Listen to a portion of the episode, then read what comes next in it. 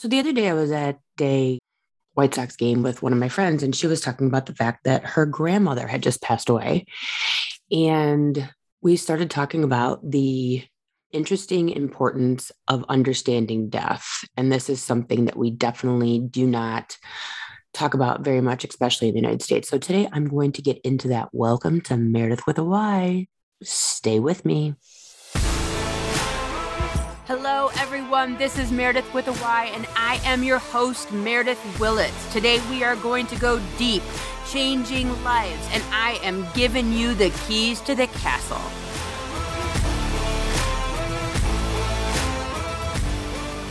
Okay, so there's been a couple things surrounding death recently that it seems like we're starting to, I'm starting to vortex the concept for some reason. And it started like with a post that I had made, a video I had made with someone. Um, it was actually their post on a video, and they were talking about the ridiculousness of the money and the time and the makeup and hair and embalming and da, da, da, da, da, of funerals. And I have always thought this. I have always thought that the way that we deal with a dead body, to be perfectly honest with you, in the United States is completely bizarro. Like, why in the world are we spending all of this time, money, and energy on preserving something that, if you really look at it, you would want to go back to the ground, back to earth, so to speak, and not necessarily preserved and for what reason? I mean, it's very bizarre.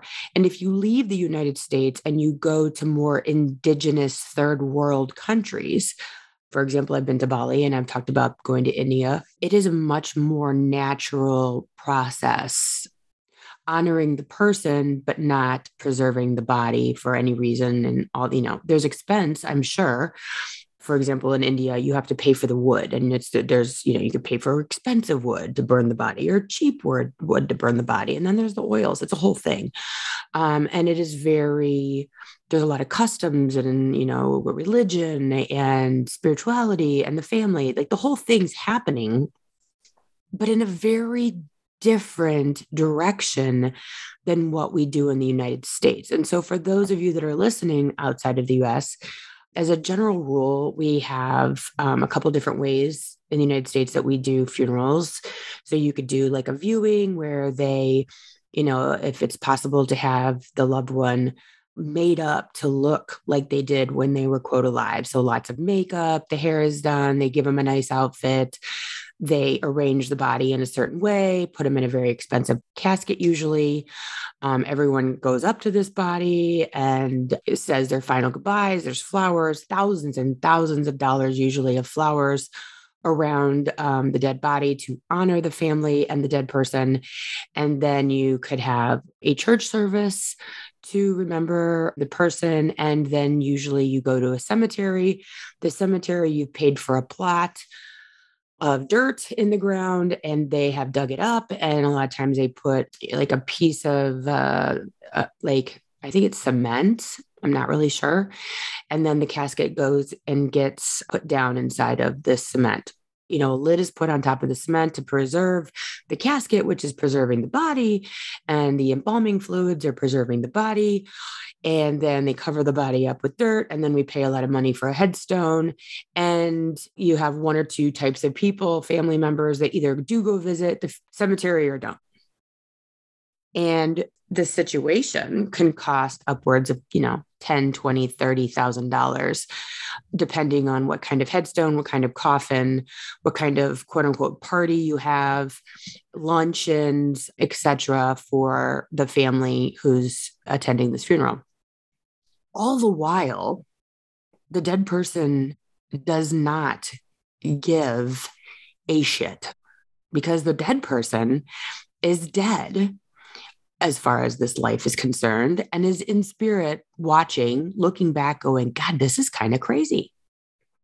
Look at all this money. You could buy a house with that. You could literally pay for, you know, many other things besides this preservation of my meat suit.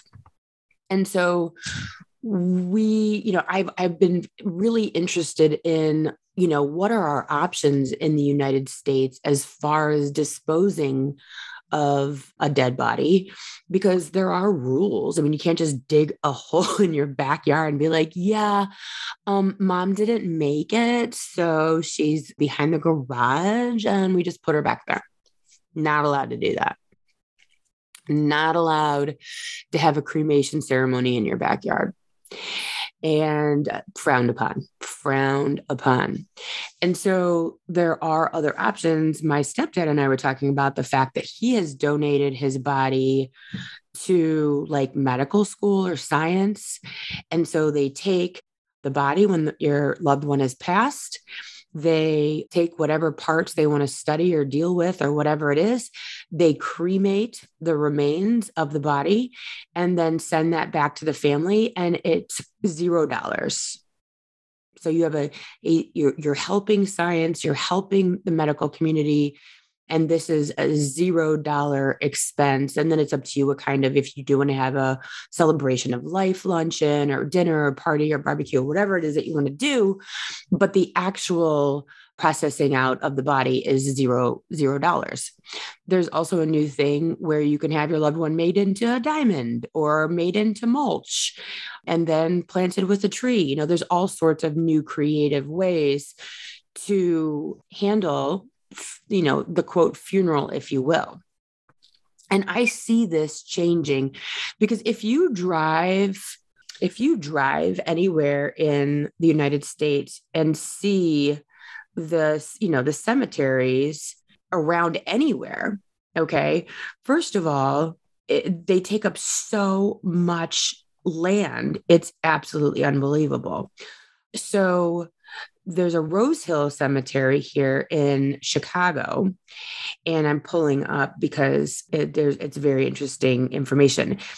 It's the largest cemetery in the city and consists of large Civil War and firefighter memorials.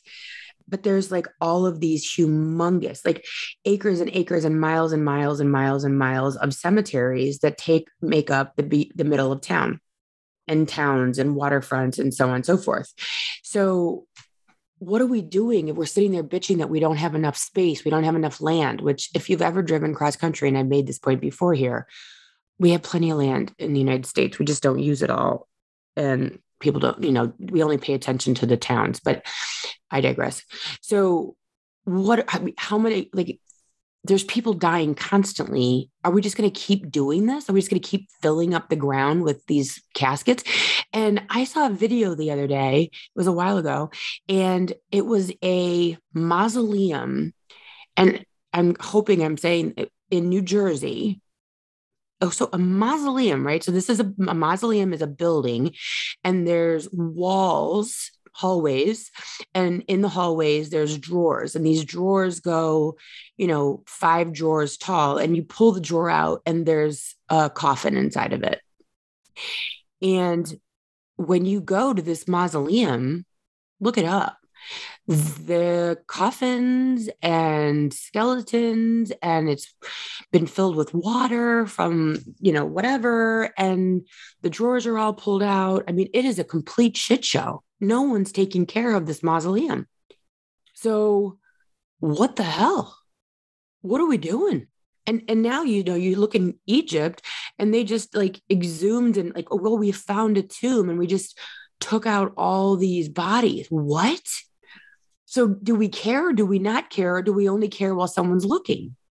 It's what? Right? And I think that when you look at the insanity that is the way that, especially like I'm going to focus on America, which is probably then also Canada, you know, the, the Western civilization of the way we do things. When you look at what we're doing, it's a lot of pomp and circumstance. It's a lot of, you know, arm's length away from death it's a lot of focusing on the planning, the the chaos, the party, the coffin, and not a lot of dealing with what is actually happening, having that very connected moment with the person that has passed away and your own mortality and death. Right? I mean, that's what we're really doing. We're we're creating this bubble of chaos this bubble of planning and organizing and honoring. I'm going to go there too, I guess, honoring this person that has died in this very plastic way. And like if you were to look at the way they do this in Varanasi in India, it is very intimate the family prepares the body. Um, you have i would i would assume some sort of you know religious leader come and help. The body is prepared. It is you know covered in oils and flowers and wrapped very carefully. The family carries the body that has been wrapped down to the ganga river where a ceremony is held and the wood has been purchased by the family that is going to cremate this person of the family. And it is very, very hands on and intimate. Whereas in the United States, even if someone dies in your home, you call a coroner they come get it you're you're you're almost whisked into another room so as to not have to endure the pain of the fact that your loved one just passed away then they take them to the morgue and you don't see usually that person again until they look like they're going to prom. And it's all like they never died ish in ski and sort of now they're in this pretty box and there's flowers distraction distraction distraction distraction and we aren't really you know we put up videos of them when they were alive and photos and all this other stuff. And everyone tries to be like, oh my God, like we love this so much and blah, blah, blah. And I'm never going to die. So none of this matters, right? There's no intimacy with death. And I will tell you that being intimate with death, being shaking hands with it, like I've said here before, you know, when you shake hands with death because of an illness, because of a diagnosis, because of living with someone who is having a long death, you know, like Alzheimer's or dementia or you know whatever the illness is where it's this long drawn out process of dying experience until you've become very intimate with that you are very hands off a lot of times in what i can see from people you are very hands off of life because we tend to believe that we are going to live forever that we can always go on the trip next year or when we retire, or when we do this, then we'll start doing that. And I do believe that it is because we are so hands off, we are so afraid of, we are so in denial of, and separate from the death experience, our own mortality, that we live inside of the bubble that ours is never coming. And there's a book called The Tibetan Book of Death that really talks about how important your death is to your life.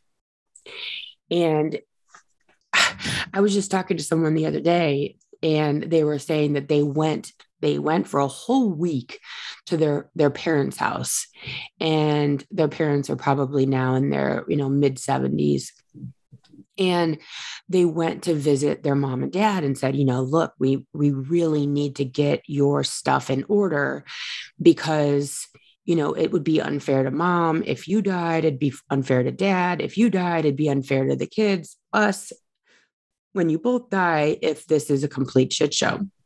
And she was there all week meeting with attorneys, organizing documents, you know, mortgages and insurance policies and the whole thing.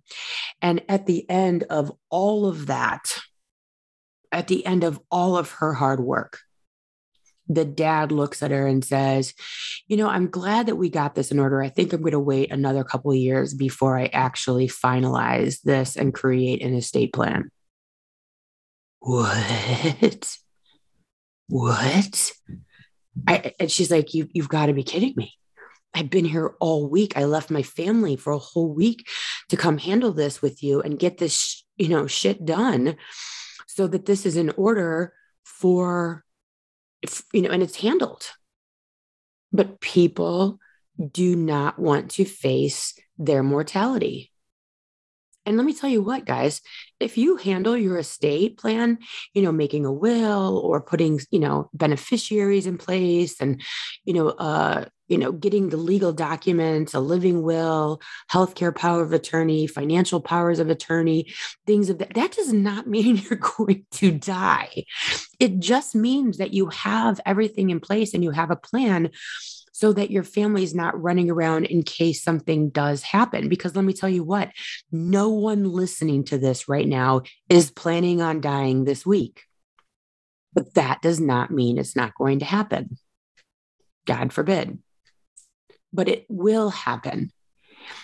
And the fact that we pretend like it's never going to happen, I believe keeps us a prisoner of a lie.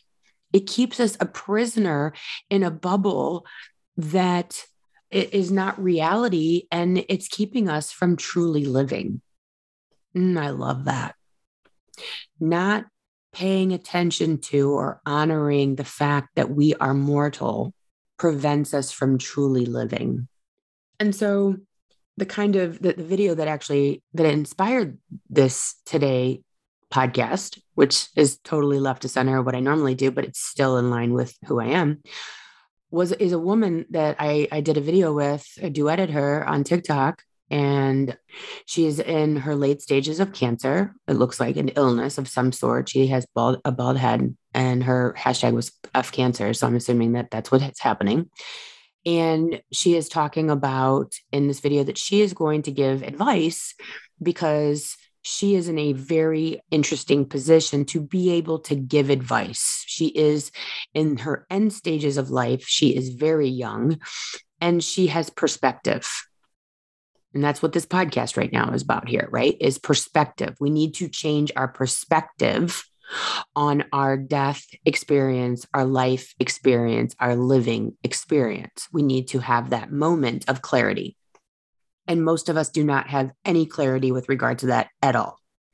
Zero clarity. We do not want clarity, actually. We fight the clarity of mortality. We are in perfect denial of our mortality. Even if we watch someone die, that is their mortality. It has nothing to do with us, right?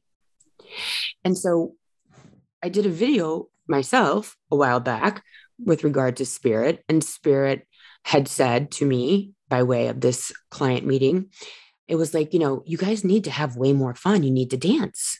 Dance, dance, dance, dance in your kitchen, dance at the wedding, dance at your kid's birthday party, dance in the rain, dance, movement, dance, celebration, right? And people are like, oh my God, life is not about dancing. Yeah, like that is such BS. Like what like what kind of life are you talking about? Dance. I mean, that is so oh my God. And people gave me a lot of pushback that I had mentioned that spirit said to dance. Which why everyone's so angry about that, I don't know, but whatever. And so this woman that I did a video with or duetted her, so that's what they call it. She her first bit of advice in her um, videos that she's doing she said to dance. Dance while you can dance. Dance while you can dance. Sway. Do whatever it is while you can. And I think about that all the time when I go for a walk. I used to think about all that time, all the time when I ran, was I'm walking because I can. And when my cousin was dying, who is actually a month and about 10 days younger than me. She has passed away from cancer. When I would go for a walk and lift weights, I would always think, I'm doing this because she can't, and I still can because I am mortal. And so I need to be in observance. I need to honor my life because in this this time this is this isn't going to always be here. And when I went through the breast cancer thing, it really was a great punch in the face to me that said, Hey, lady, hey, dumbass, go on the trip. Go on the trip. Give yourself a mohawk. Do the things because you are going to die. You're mortal. Honor your life because it's not always going to be here. And look, you can go back a couple episodes to, you know, your your spirit self doesn't even care if you're alive, which is very true. And and I'll say it a billion times, none of this matters, but all of it matters none of it matters, but all of it matters. And what does that mean? Is that it really doesn't matter if I dance because I can come back and dance next time, right? I don't have to get the mohawk or the tattoo or whatever the thing is because I have another opportunity if I so, in fact, choose to come back because I believe in reincarnation based on everything that I've seen as far as past life regression and being a medium. Reincarnation is very real to me. So this isn't the end all be all.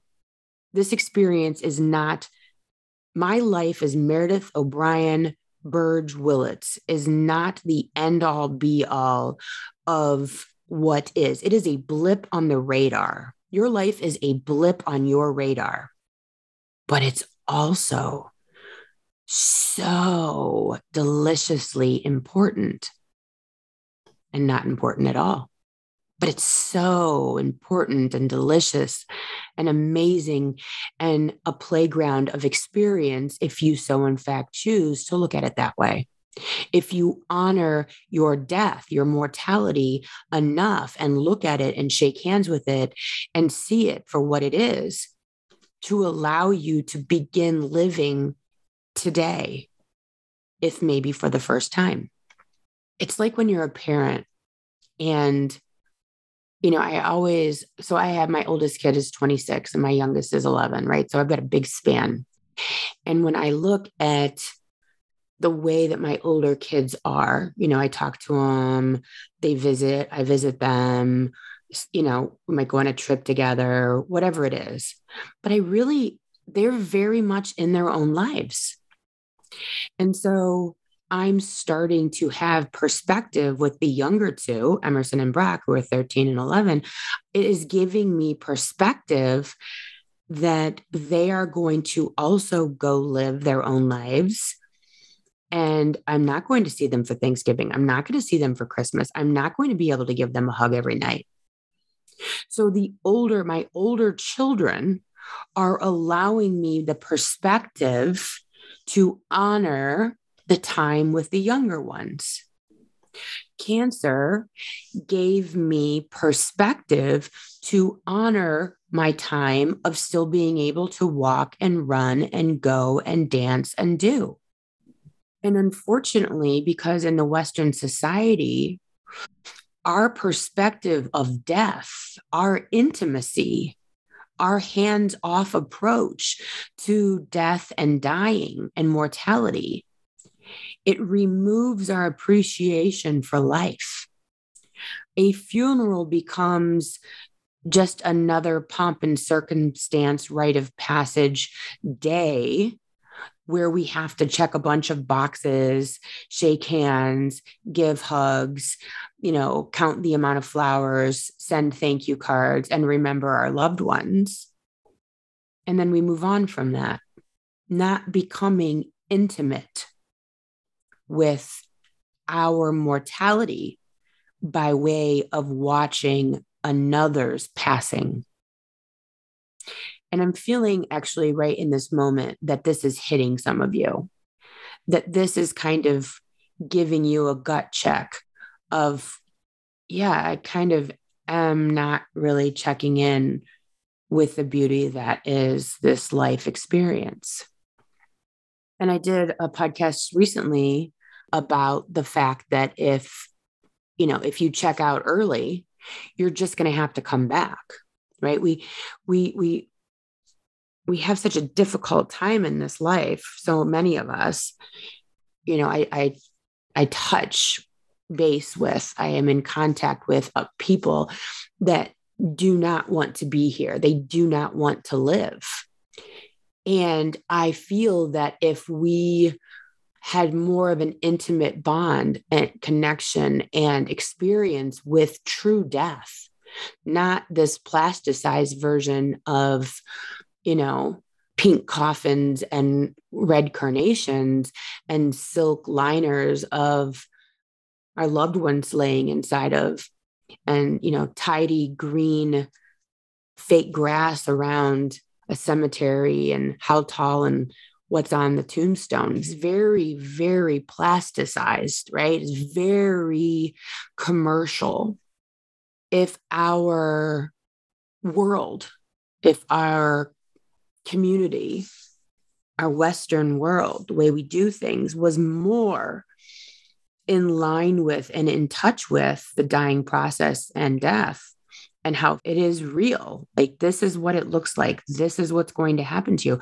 I think that suicidal ideation in the United States, in the Western world, would be much, much lower than it is at this time because we miss we miss the in between stages we miss that we don't see the actual dead body. We see a person laying in a coffin with a full face of makeup or a beautiful white and blue urn sitting on someone's thing. And there's not the beauty of the passing. We miss that. We miss those parts. We miss the difficulty of it, the sadness of it, the finality of it. We miss that.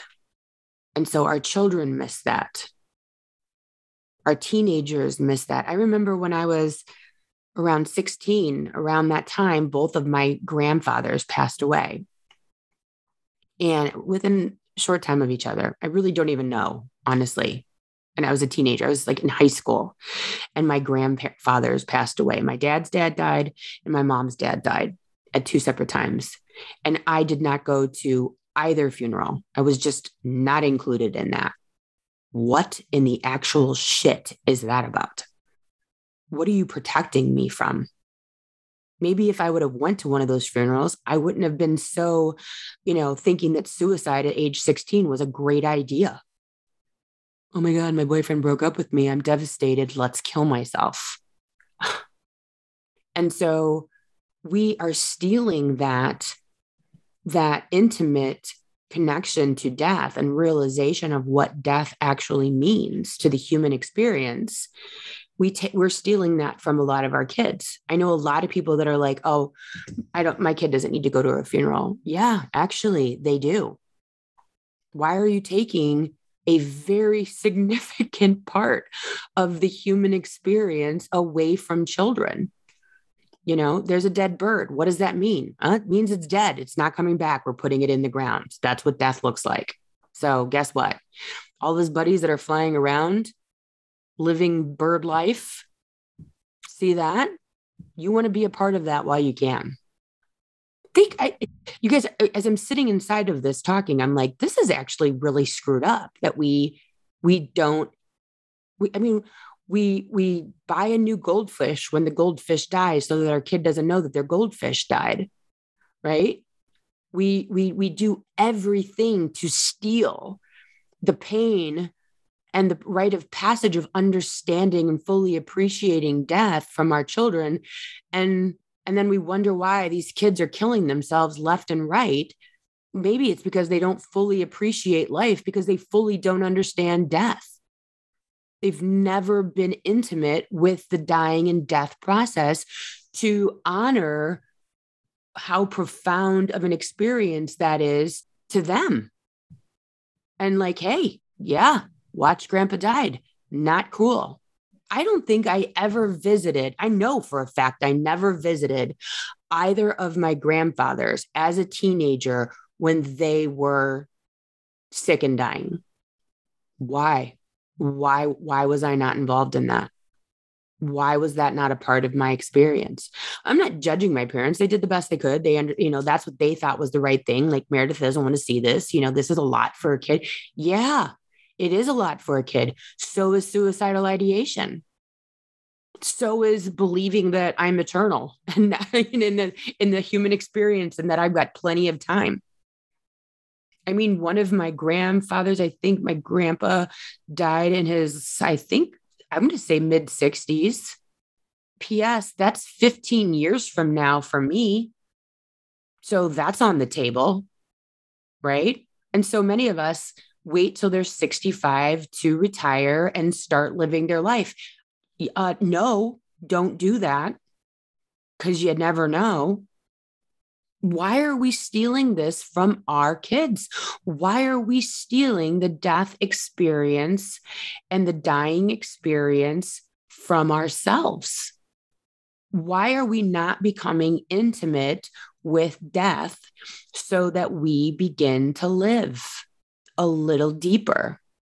I don't know if I talked about this. Uh, I know I thought it recently, but I was, I'm, I'm sure I did. But just in case you missed it, I'm going to say it again.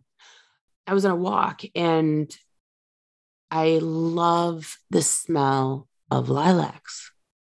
And as I was walking for self care, you could smell the lilacs. They're just everywhere in my town. You know, people use them as a as a bush, you know, around their house. Just oh, the smell is just absolute heaven.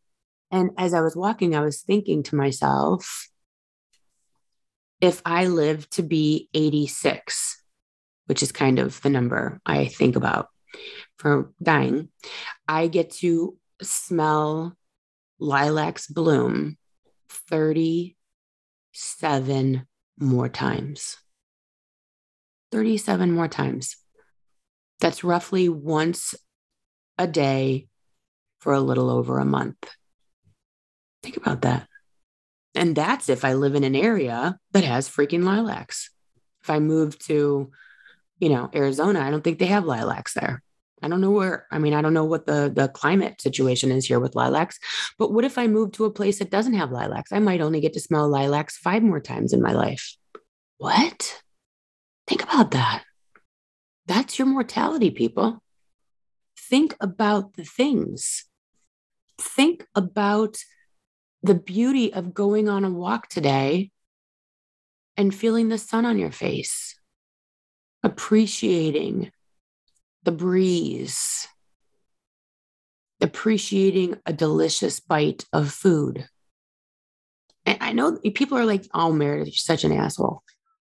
I'm telling you guys, I'm telling you, we are not stepping into our mortality and it is preventing us from living life the way that we should. My mom sends my brother and sister and I this makes me emotional because it's so beautiful. But my mom sends a, a text. She's fine, right? And she sends a text like every day. And it's like, I'm going to eat an apple today and going on a walk and I'm planting flowers. And I think of the beauty, the beauty of how she honors each day and she could have 20 years to live, right? I mean, she could have 20 more years, but she shook hands with death and she gets it. She gets it. There is no plan, you know, promise tomorrow. She gets it. She tastes it. She sees it. She honors it. She honors her days she drinks her coffee with love and and gratitude. And it's beautiful. One of these days we're all going to wish we had danced. We're going to wish we had gone on one more walk. We're going to wish we had given another hug or danced in the kitchen or used the good dishes or burnt the candles. We're going to wish that we had fully appreciated and had gratitude for the life that we have been given, that we had signed up for, that we we're not given that perspective because death has been taken from us and commercialized and taken so far from arm's length that we can't even touch it. It's not our gift. Death is a gift to the living, and it has been stolen from us. It has been stolen from us. Do the math, guys. Put the age that you think you're going to live till. Start paying attention. How many more times will I go on a boat or on a trip? How many more good good years do I have to go walk, you know, the Great Wall of China or go to the top of the Eiffel Tower, go to Alaska, go to Norway or Greenland or Iceland or whatever the hell. How many more good years do you have to learn how to go water skiing or snow skiing or roller skating, jumping on a jump rope? I thought I'd be able to do all this shit forever, to be honest with you. I never had timeline in my head. I never said to myself when I was 16 or 20 or 24, hey, just so you know, when you're in your late 40s, you're not going to be able to jump on a trampoline without wearing a diaper because you will pee your pants because you've had four kids and it's not going to go well. I didn't know that I had an expiration date on going on roller coasters because I would wish I was dead when I got off of it because I would be so sore, my neck would kill me, and I'd feel like I'm going to throw up. I didn't know there was an expiration date to do the things. And I was pleasantly surprised when I went skiing this last couple of years, and downhill skiing, and even I don't know if I went water skiing. I think I just did kneeboarding and I was able to still do it. I didn't know I had an expiration date and that it would be here so soon, which is why I'm so hell bent and focused on, you know, walking. I'm trying to walk an hour every single day or at least five days a week because it's not about also living long, it's about living well, drinking my water, eating vegetables, getting my weight in check, walking an hour every day because I can, being healthy so that when I am 86, I just want to drop dead immediately. I don't want to linger or not be able to go and do all the things I want to do. I want to have a good, long life, not just a long life. I want to be able to go for the walks and experience the lilacs. And I have been given the gift of perspective because of an illness, mine and others, but especially mine. It, and it really is emotional to me because it's such a gift that so many of us are not given is that perspective. We are not given the perspective.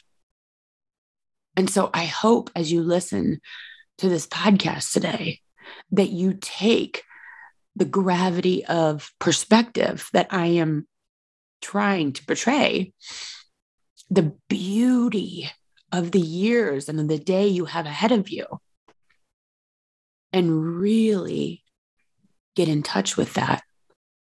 Get in touch with your mortality I feel some of you shifting right now, getting excited about life, which I love. I love that. Go dance in the rain. I know it sounds so stupid, but you will feel so alive. Go for a walk in the rain with your kids. Go to a concert and stand in general admission and dance and jump around and act like an idiot.